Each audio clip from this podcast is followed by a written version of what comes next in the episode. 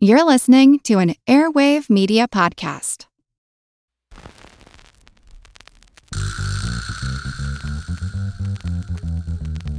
Her Money is supported by Fidelity Investments. We want you to demand more from your money, so start by knowing what you own and what you owe. We'll help you take the next step at fidelity.com slash demand more now. Her Money comes to you through PRX.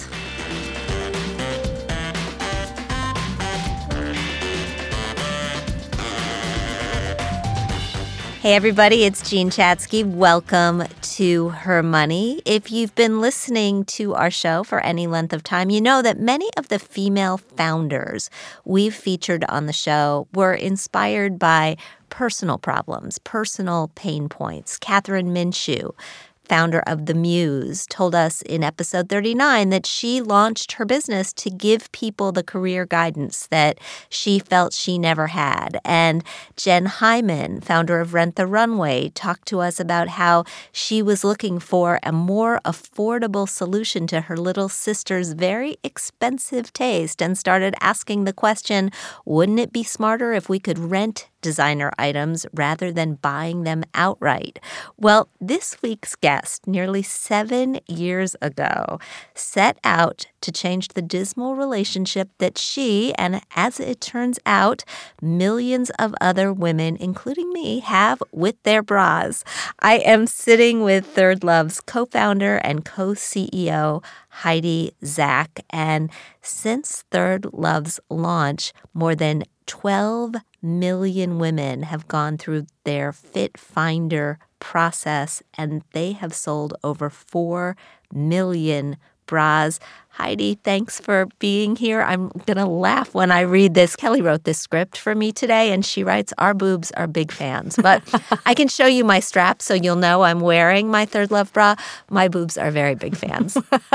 I love it. That's our 24 7 bra, the best selling one we have. So, well, I'm going to tell you my bra story because I'm sure you're regaled with bra stories all the time, but I have been a 32C my entire life. I, I was not a 32C when I was pregnant, but as soon as I was done being pregnant and done breastfeeding, I was a 32C once again. And I needed bras at one point, and I, I drove to a very well known, expensive department store and went up to the bra floor, and the salesperson from the line of bras that I was buying regularly at that point was actually there, the factory rep. And I don't know what she was on, but all of a sudden, I was in her mind a 30 double D. And I actually bought those bras and went home and told my husband, guess what? I'm not a 32C. I'm actually a 30 double D. And he fell on the floor and said, take them back. You're absolutely not. And I put them on. And I don't know, by some miracle, she had made them fit me in the store, and they totally did not hmm. fit me at home. And that was the last time that I remembered going bra shopping without absolutely dreading that I was going to come out with something that I totally didn't need. So tell me how you got to wanting to fix this business that was broken. Well, thank you for sharing that. As I say, every woman has a bra story. It's totally true, right? And so for me, really the the idea from ThirdLove came out of a shopping trip at a Victoria's Secret store. So in 2012, I was at Google, I needed a bra, and I did what I had done for my whole adult life, which was go to a Victoria's Secret store in a mall. So I found myself, you know, uh, near Mountain View, California, in a mall, driving there, parking and walk into the store and you have the lights and the feathers and the smells and you have the sort of very young sales associate trying to help you and try on 10 20 bras settle for one that doesn't really fit. And i walked out of the store and i looked back and i had that pink bag in my hand and I walked out and I, I stuffed it in my bag that I was carrying because I was so embarrassed to be shopping there. And for me, in my early 30s at the time, I thought to myself, this is ridiculous that I'm spending money somewhere for something that doesn't really fit, isn't really comfortable, and I'm embarrassed by the brand. So there's that, and there's department stores. Right. And, you know, this is before direct to consumer was a term. You know, this is seven years ago. And thought, you know, I could build something better. And that was the original idea. And you went about it with your husband. Yes. Um, ThirdLove's other co founder and co CEO.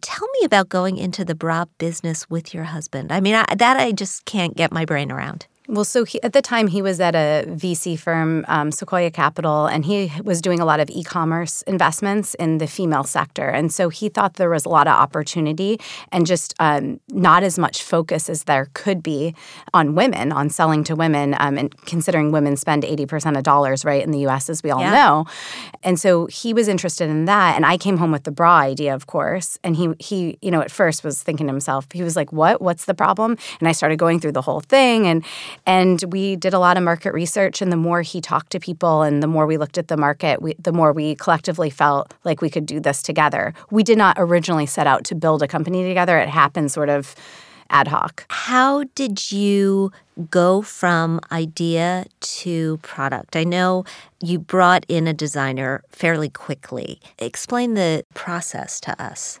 Yeah, so our first hire was Rael Cohen. She's currently our chief creative officer, and she was a lingerie designer by trade, had 20 years of experience. We brought her on, and Rael and I sat down to dissect everything that was wrong with your traditional t shirt bra.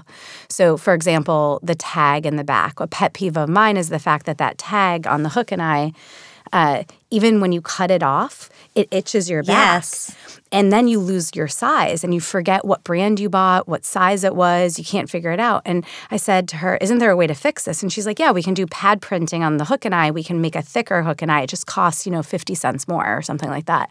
And I'm like, Let's do that. And she said, This is awesome. I'm finally partnering with somebody who wants to build a better bra because in her past roles, it was always about cost cutting, right? How do we make something cheaper? How do we make better margins? And when we set out to build a better bra, it was about how do we make something that's the most comfortable bra it can be, and we'll worry about costs later.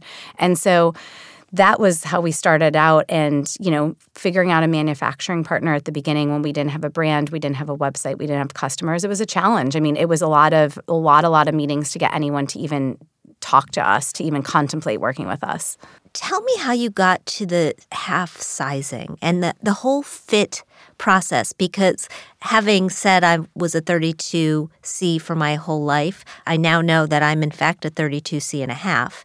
And it's, I'm not bragging or anything, but it, no, it, it just, it, they fit better that half actually makes it makes a difference. I'm I'm holding my hands up like I'm holding my boobs just just for everybody who's out there listening. Um, I too am a half size, so I share that with you, which is, I think, part of the reason I always struggled to find a, a bra that fit. But in our initial focus group testing, way back when, um, we actually had an app that let women size themselves. This is in the early days. And the app was really having a difficult time figuring out if somebody was a 34C or a 34D. They were sort of falling in between.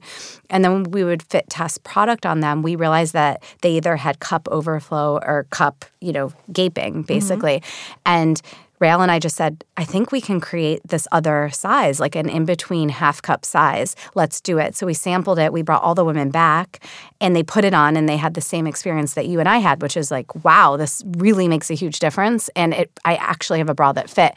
And that's you know it, from the very early days from the first time we launched we've always had half sizes about a quarter of our customers are half sizes wow are you surprised that it's not a half of all customers? Um, yeah, on the larger cups, some of the larger cup sizes, we don't offer the half sizes. So as as our size range has expanded, that's come down a bit. But, but you offer 78 sizes. Yep. So we just launched a few new sizes. We offer 78. Your average bra brand has about 30 to 35. So we have significantly more. As a former Google employee, I know you take the data really, really seriously. Tell me about using data to help grow this company. Yeah, so I had been at a big retailer in, in New York uh, prior to Google. And one of the things that I recognized was just a real lack of access even to data, trying to make decisions at the company. And so when we set out to build ThirdLove, I was emphatically about data and data collection and using data to answer questions and solve problems and make decisions. And so through the Fit Finder and every other touch point we have, because we're 100% direct to consumer, we know a lot about our customers and we use that in decision making. We use that to make a shopping experience better, to make our emails more personalized, to make better product. Everything we do kind of goes back to the customer and the, and the data that we've collected. What do you think it is about direct to consumer that has captured the attention of shoppers across the world? I mean, I find myself buying many, many things that way, and I used to I used to love to go to the mall. So I think a lot of it is the storytelling and the connection to the brand and having that one-on-one relationship. So for example, with bras, a lot of it's education. You know, it's education about fit. It's education that it's okay if you're wearing the wrong bra size. Most of us are. And being able to communicate with a customer and offer a high level of service versus asking somebody else in another store to sell your your product or your brand, which I think it's just that's a lot harder to do. Um, and then, of course, social media, the ability to connect with a customer, to communicate daily with her, to be a part of her life, hugely changes the game as well. I want to talk about your recent success in raising money, which congratulations on that, by the way. But before we do that, let me just remind everybody that her money and conversations like these is proudly sponsored by Fidelity Investments. What if you could demand more from your money, like more from your bra? What if you could make your savings work as hard as you do? And what if that helped you reach your financial goals faster? It all starts with a financial checkup and an understanding of what you own and what you owe. And from there, Fidelity can work with you to evaluate your investment options and ways to grow your savings. And you can get started today at fidelity.com slash demand more now. We are in studio with ThirdLove's Heidi Zak. You announced recently that you just finished a $55 million fundraising round. Clearly, this was not where you started. So I know a lot of women in particular have trouble with their very first rounds. How did you get started?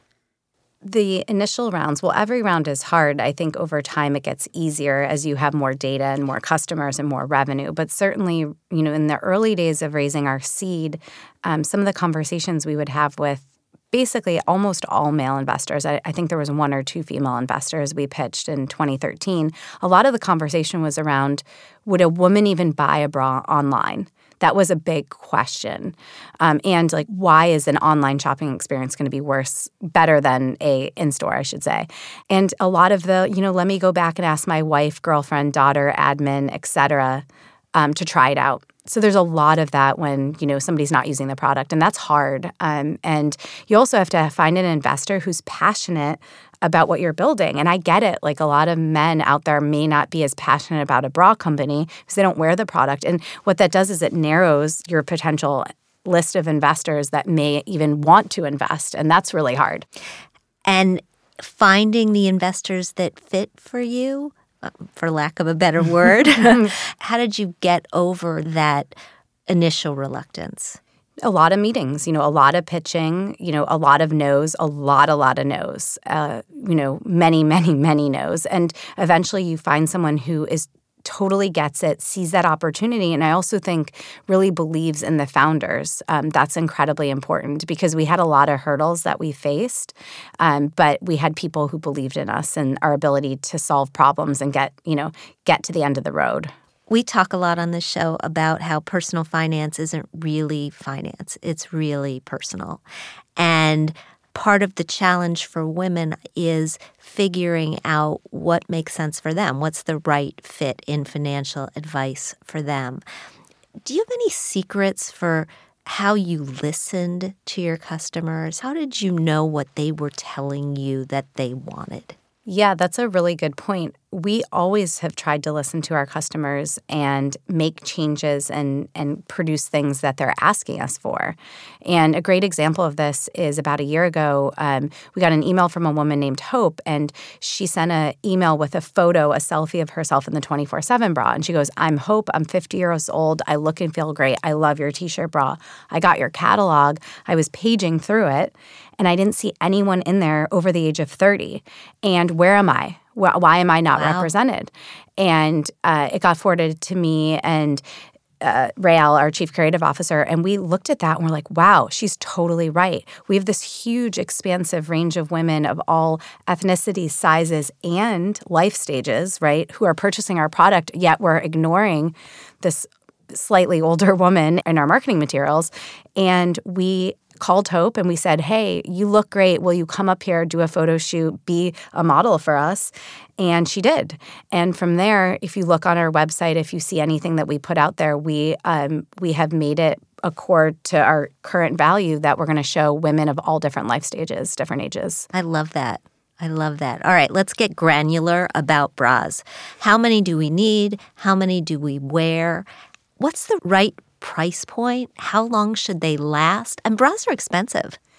Yeah, so the way I'd think about bras is that your t shirt bra, the one that you mostly wear every day or every other day, hopefully you should have two of them because you want to let one relax on a day, and that's you should try to rotate.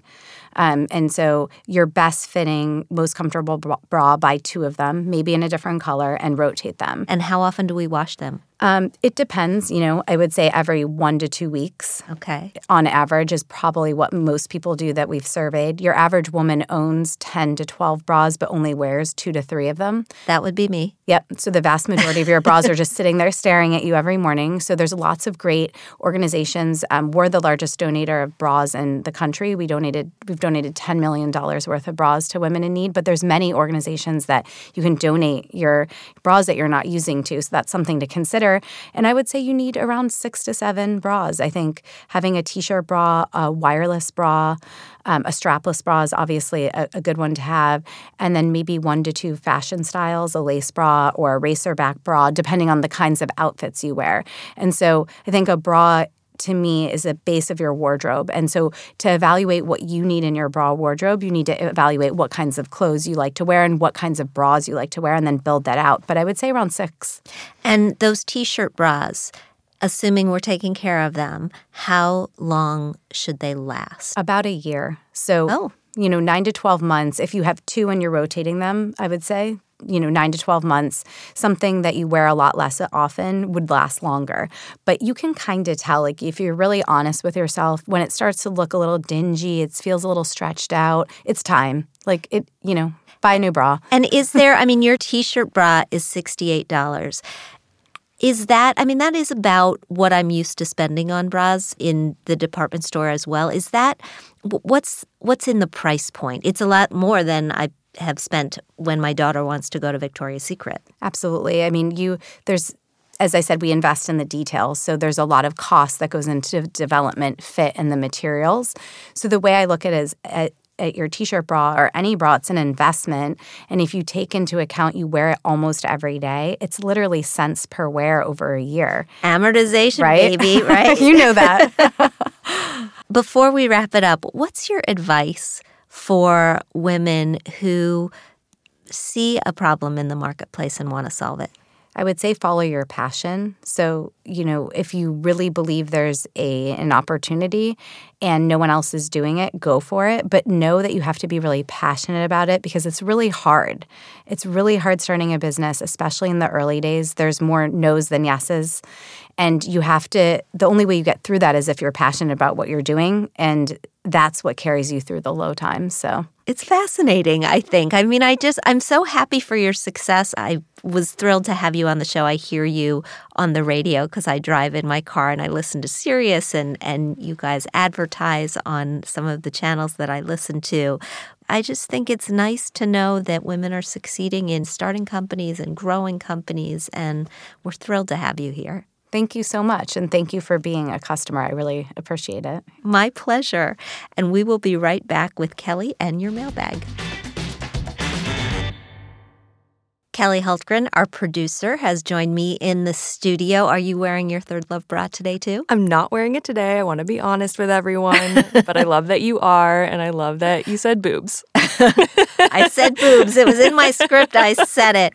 I um I actually have gotten rid of most of my others. Really? Yeah, I mean, not the, you know, she's right about the different kinds you need. So I haven't gotten rid of like the strapless mm-hmm. and the, uh, mm-hmm. the specialty bras. Yep. But, yeah, this is this is what I wear every day. I'm that person too. I have a drawer full of bras that I have not worn in years and they're ah. just sitting there and I never thought to donate them. For some reason I I put that in my mind that like Goodwill doesn't accept them so that no one else would. Like you should just, you know, dispose of your bras when you're done with them or if you're not using them. But if there are places that will take them and repurpose them or give them to women who need them, I am going to follow up and find that out and we can include that in the show notes too if anyone's interested. That's great. And while you're at it, how about eyeglasses? Because I have trouble donating eyeglasses and I have a whole bunch of them. Oh, that's I, that is a really good point too, and a good question. I mean, first thing that comes to mind is like maybe looking at Warby Parker and see if they like recycle them or Yeah. if they do something. I I would guess that they might. We should do this for hermoney.com. We should. we'll do a future story. piece. Yeah. Donating things that are hard to donate. yes. Perfect. Okay. We have questions. Yes. First from Midwest listener, and this is the first time someone's given themselves a fun name for anonymous. I, I approve. I I encourage it. So, Midwest listener writes I currently work for a firm that does not offer us a 401k plan. It's a small company, fewer than 50 people. The owners are not interested in offering a 401k to its employees. Some of us are approaching the max limit for the IRA deduction. I was interested in knowing what is a good way to possibly save for tax deductible or possibly pre tax contributions, which in turn puts us in a lower tax bracket. I have done research and could not really find anything. Please advise.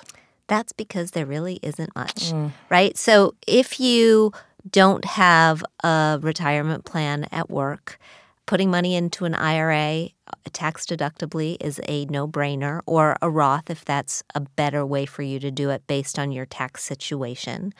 You can look at putting money into a health savings account. That will lower your adjusted gross income if that's an option for you. If you've got a state that makes it possible for you to take a state tax deduction for making a contribution to a 529 college savings plan, that's something to look at.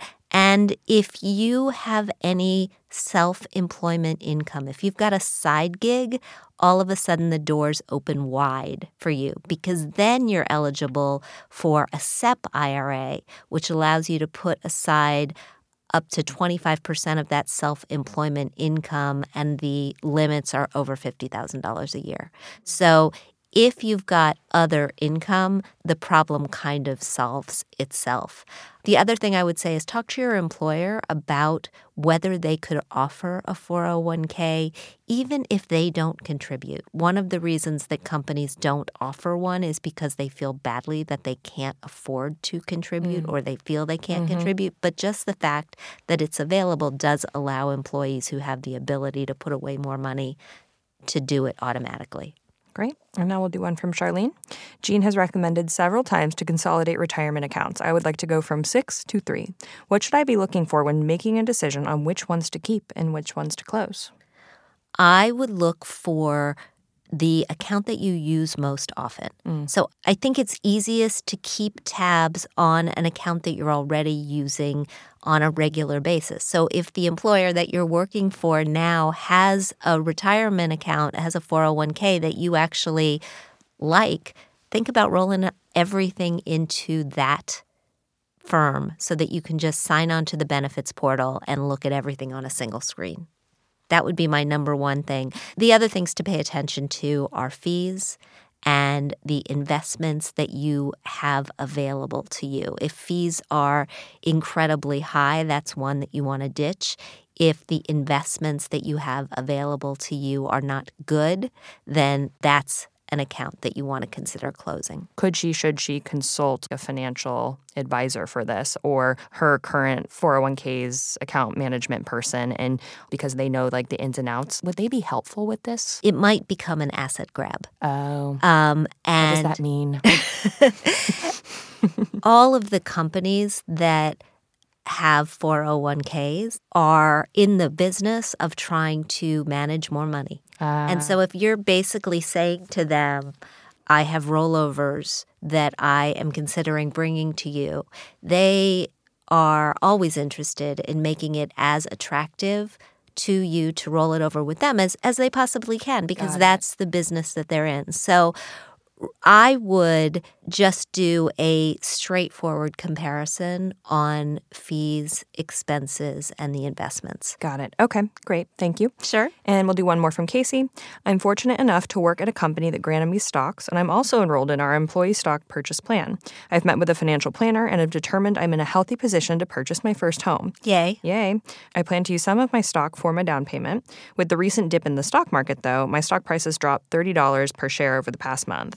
In addition, there's been a bit of a lull in the housing market I'm looking to buy in. My question Should I wait for my stock price to increase before cashing out for my down payment? I feel a sense of urgency to buy when housing prices are lower, but worry I'm leaving money on the table if I cash out before the market corrects itself. I understand that, but there's also the possibility that those stocks could continue to go down. And so, what I would say is talk to a financial advisor about your alternatives for places to get this money, but I wouldn't necessarily bank on that particular investment coming back all that quickly. And I'd also consider the fact that these things may be correlated, that maybe we've seen a depression in both the housing sector and the stock market at the same time for similar reasons. And so, in effect, you are trading one downside for one upside. Does that make mm-hmm. sense? Totally. It's really, really tempting to try to wait for the market to come back. But if you look at what your current holdings will allow you to buy at the current stock price, and you're in a position where it will do the trick, I would probably just go ahead and pull the trigger. I think waiting is a form of trying to time the market and we know that that generally winds up being a mistake Yeah, and I've heard you tell people, you know, you need to do what's best for you now. Mm-hmm. But if you really have, because I understand like not wanting to miss out on the opportunity of this money to grow even more than it already has been, especially if it's like given to you, right? Like company stock, we know that's a growing trend of what employees are looking for and what companies are doing to be competitive for high performers. And I don't know, maybe reevaluate like all the money that you have. And if you want to leave some more in stock and then maybe pull from another one of your resources for the down payment maybe that's a, a way in which you can you know pursue it without feeling like you're missing out on this stock and this this profit you can get from it. That could be something too. But i think it's a really exciting opportunity absolutely congratulations Yes. and i hope you find a home you love yes thank you Yeah. Let's end in our Thrive segment today with some important news on romance in the digital age. On the other side of those clean cut profile pictures you and your girlfriends see on dating apps could lurk something a little more sinister. Romance scams are costing people more money than any other form of fraud, according to a new report from the FTC week. Last year alone, the FTC recorded more than 21,000 reports of relationship scams with $143 million lost. But what may be even more concerning is that we do not seem to be wising up. Losses have increased more than fourfold from 2015 when victims lost just 33 million. According to the report, many of these scams start with a simple Facebook message from a person who appears to have a real profile and legit friends. Once the relationship is established, then the emergencies start. Maybe there's a car wreck that needs to be fixed, an operation, a sick family member, and the requests for money soon follow. Some of the FTC's stay safe rules include never sending money to someone you haven't met in person and looking closely for any inconsistent answers your new friend may give. You can learn more at ftc.com slash imposters and by tuning into our episode with duped author Abby Ellin. Check out episode 144 of our podcast, her book, Duped Double Lives, False Identities, and the Con Man I Almost married. Scary stuff.